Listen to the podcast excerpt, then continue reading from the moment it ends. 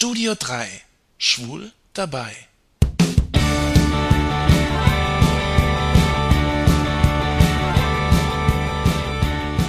Schwule ins Grundgesetz. Ich habe zuerst gedacht, ich höre nicht richtig.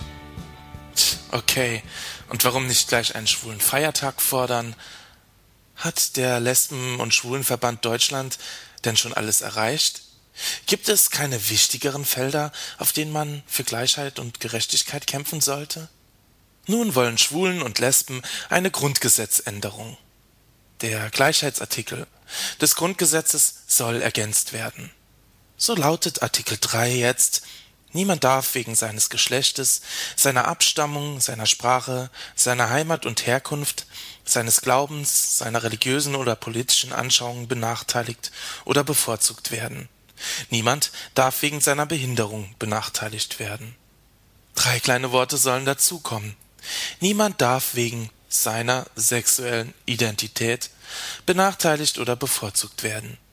Fakt ist, dass Lesben, Schwule, Intersexuelle und Transgender auf europäischer Ebene dieses Recht bereits haben. In den Landesverfassungen einiger Bundesländer gibt es bereits ein solches Gesetz.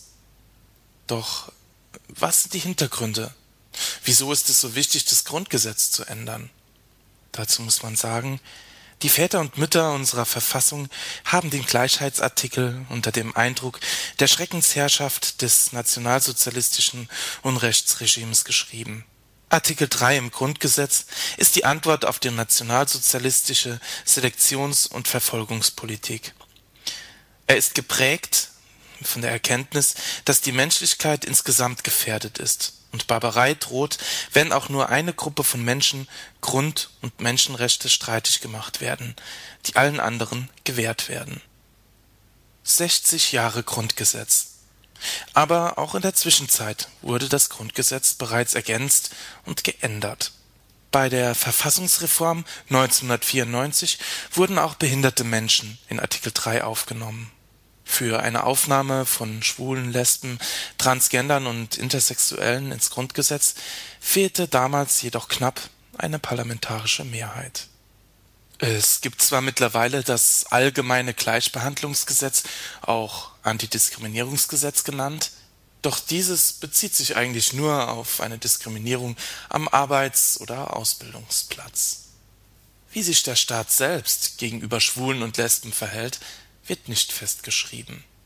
Vor 70 Jahren war klar, alles, was nicht in die Ideologie passt, muss vernichtet werden.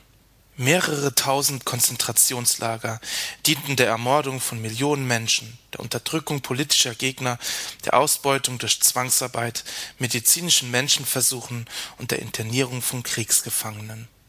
Dort starben viele Millionen Juden, Sinti und Roma, Homosexuelle, Zeugen Jehovas und geistig oder körperlich Behinderte.